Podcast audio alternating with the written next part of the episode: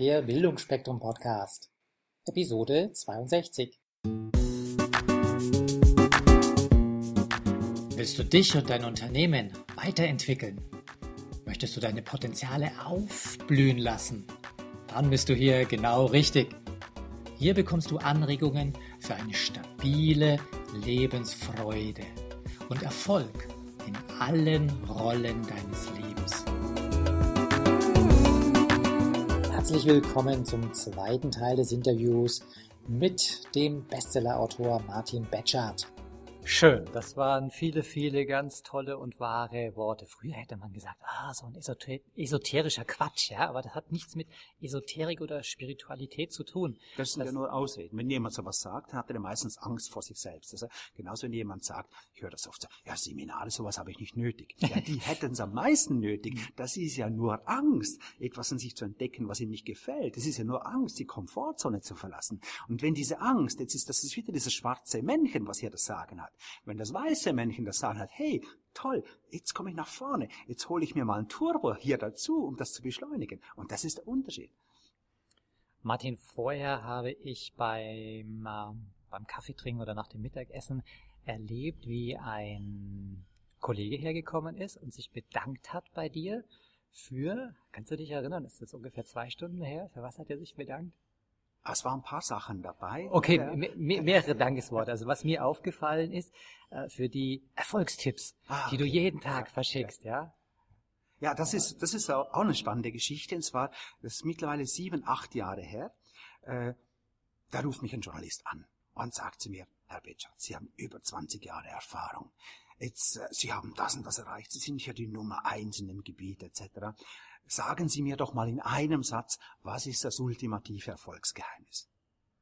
Sage ich zu ihm, wissen Sie was, ich kann Ihnen das auch in einem Wort sagen. Das ultimative Erfolgsgeheimnis heißt täglich. Ja, ich werde nur erfolgreich, ich werde nur glücklich, wenn ich mich jeden Tag damit beschäftige. Sonst schaffe ich das nicht. Wenn ich jeden Tag nur mit negativen Dingen beschäftige, dann kann ich das nicht schaffen. Also jeden Tag heißt das Zauberwort. War ein spannendes Gespräch mhm. und es hat bei mir dann nachgewirkt und ich habe dann überlegt, hey, was kannst du euch dazu beitragen, dass deine Seminarteilnehmer, deine Kunden, die total begeistert sind nach dem Seminar, aber halt dann nach dem Wochenende wieder schnell im Alltag sind und es wieder nachlässt?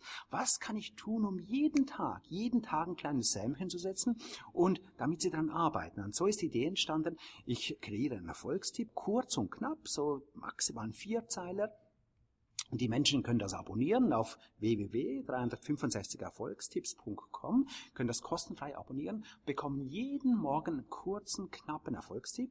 Und die Idee ist da nicht was Neues. Die Idee ist einfach etwas zur Inspiration, wieder zur Anregung.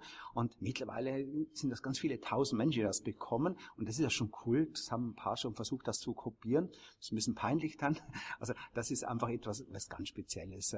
Und das ist auch schön. Das ist ja auch ein Grund, hierher zu kommen, wenn Menschen an mir persönlich persönlich sagen, dass sie das ganz toll finden, dass sie es nutzen und auch diese Dankbarkeit zu spüren. Das ist was Schönes.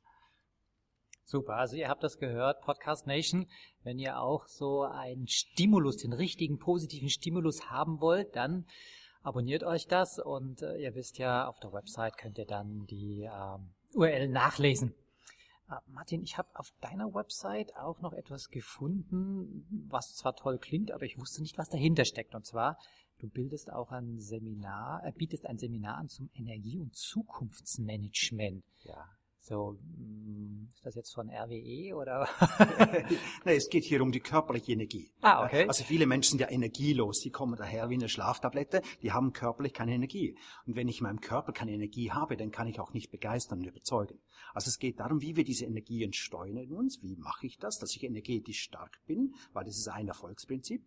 Und Zukunftsmanagement heißt, dass ich mental meine Zukunft kreiere, eben in diesen fünf Feldern ja, und erstmal programmiere, dass mein Autopilot, mein Unterbewusstsein mir hilft, das wirklich zu bekommen. Weil in Wirklichkeit ist es oft so, ich habe heute, wenn ich nur heute nachdenke, alles in meinem Leben bekommen, was ich wirklich wollte. Alles, was ich mir in den Kopf gesetzt habe, habe ich bekommen. Wie ich leben wollte, mit wem ich leben wollte, mit allem drum und dran und äh, hab's ja bewiesen und darum bin ich auch seit vielen Jahren finanziell frei und kann eben das tun, was ich wirklich tun will. Ich muss mich nicht prostituieren. Ich muss nicht etwas tun wegen Geld. Und das ist wirklich schön. Und das wünsche ich wirklich jedem Menschen dahin zu kommen, dass er sich wirklich auf das konzentrieren kann, was wirklich seine Talente und Fähigkeiten entspricht und was er wirklich will, seine Leidenschaft. Wenn sich jetzt der ein oder andere Hörer denkt, oh ja, also ich möchte auch so ein bisschen dran lecken, wo finden die die beste Information? Weil du hast wahrscheinlich mehrere Websites und Landingpages. Also es gibt neben, äh, neben dem täglichen Erfolgstipps, äh, gibt es jeden Donnerstag gibt's einen Blog von mir, wo ich ein Thema vertiefe. Das ist so eine A4-Seite, das ist auf www.martinbetscher.com gibt's diesen Blog und dann die Gesamtübersicht ist dann auf der Seite betcha.tv, wo es die Gesamtübersicht gibt, wo es viele Videos gibt, die man anschauen kann, viele Hintergrundinformationen runterladen kann. Da kann man beispielsweise auch ein E-Book runterladen mit den 100 besten Erfolgstipps und viele, viele andere Sachen. Super. Ähm, hast du äh, vielleicht trotz den täglichen Erfolgstipps oder Zitaten so einen Tipp oder ein Mantra, eine Lebensweisheit, die für dich so steht? Ja gut, jeder Mensch hat ein eigenes Wertesystem und bei mir, mein höchster Wert ist Freiheit, Unabhängigkeit. Darum ist das natürlich bei mir am stärksten, äh, frei zu sein und ich setze alles dran, halt frei zu sein. Also ich habe schon tolle Angebote bekommen, dass Unternehmen mir einen tollen Job angeboten mhm. haben, mit ganz, ganz viel Geld und da lehne ich lächelnd ab, weil allein die Vorstellung, ich müsste etwas tun, ja, äh, was nicht von mir entspricht, das geht schon gar nicht. Aber jetzt kommt mal was anderes in den Sinn. Ich, vielleicht meinst du das, ich habe so, so ein Lebensmotto. Genau, ja, so ein Mantra. Genau, das ist so ein, ein uraltes Ding, aber das auf den Punkt bringt. Und das heißt eigentlich, gib mir einen Fisch und ich bin satt, oder lerne mich das Angeln und ich bin ein Leben lang satt. Ja? Das heißt, was, was so passiert in unserer Welt mit dem Staat, Hartz IV, was auch immer, da werden Fische verteilt. Aber den Menschen wird nicht beigebracht, wie sie ihr Leben selbst leben. Und das habe ich mir ja mit meiner Akademie zur Aufgabe gemacht, dass ich den Menschen Wege und Möglichkeiten aufzeige, wie sie selbst daraus kommen. Weil ich glaube, ich kann einem Menschen nicht helfen. Ich kann ihm helfen, sich selbst zu helfen, dass er selbst einen Weg geht. Wir sehen das mit Entwicklungshilfe. Milliarden sind da schon geflossen. Das ja. ist ein Trauerspiel ohne Ende. Ich darf nicht jemandem Geld geben, der damit nicht umgehen kann. Aber ich kann ihm zeigen, wie er lernt, damit umzugehen. Und das ist ja das meine Leidenschaft, was ich mit meinen Seminaren mache, in all diesen Themenbereichen, wo ich den Menschen das vermittle, wie sie es angehen können, wie sie es machen können. Ähm, Martin, jetzt mal was Ungewöhnliches. Ich möchte über Misserfolg sprechen. Die meisten ja. Menschen, die so überdimensional erfolgreich sind, äh, haben das ja nicht so auf einer Geraden nach oben geschafft, sondern es ging ja irgendwann auch mal nach unten. Und sehr spannend für unsere Hörer ist es immer zu erfahren, okay, bei was ist der Experte, der Guru gestolpert und äh, was war seine Lernerfahrung, wie ist er da wieder rausgekommen? Hast du so ein Beispiel, wo du sagst, da habe ich mal so eine richtige Watschen vom Leben gekriegt? Also erstens mal habe ich ganz viel Misserfolg gehabt. Ich habe wahrscheinlich mehr Misserfolg gehabt als, Erfolg. Nur ich bezeichne das nicht so. Also für mich ist etwas nur dann ein Misserfolg, wenn ich nichts daraus gelernt habe. Das sind alles Meilensteine. Und diese Sichtweise macht es mir auch leichter, weil wenn ich Misserfolge nachtrauere, dann ist es gefährlich, dann komme ich nicht nach vorne. Also dies, diese Sichtweise ist, glaube ich, ganz wichtig. Und ich habe auch in diesen Phasen extrem viel gelernt. Ich habe beispielsweise damals, wo ich mein erstes Seminarinstitut gegründet hatte, da war ich 26. Äh, war erfolgreich. Ich habe damals äh, vor allen Dingen NLP unterrichtet und weitergegeben, was ich ja nachher dann nicht mehr gemacht habe, wo ich mich dann distanziert habe, meine eigenen Dinge gemacht habe. Äh, und da habe ich, äh, ich hatte zwar schon viel gekannt und wusste viel, aber innerlich war ich noch unsicher.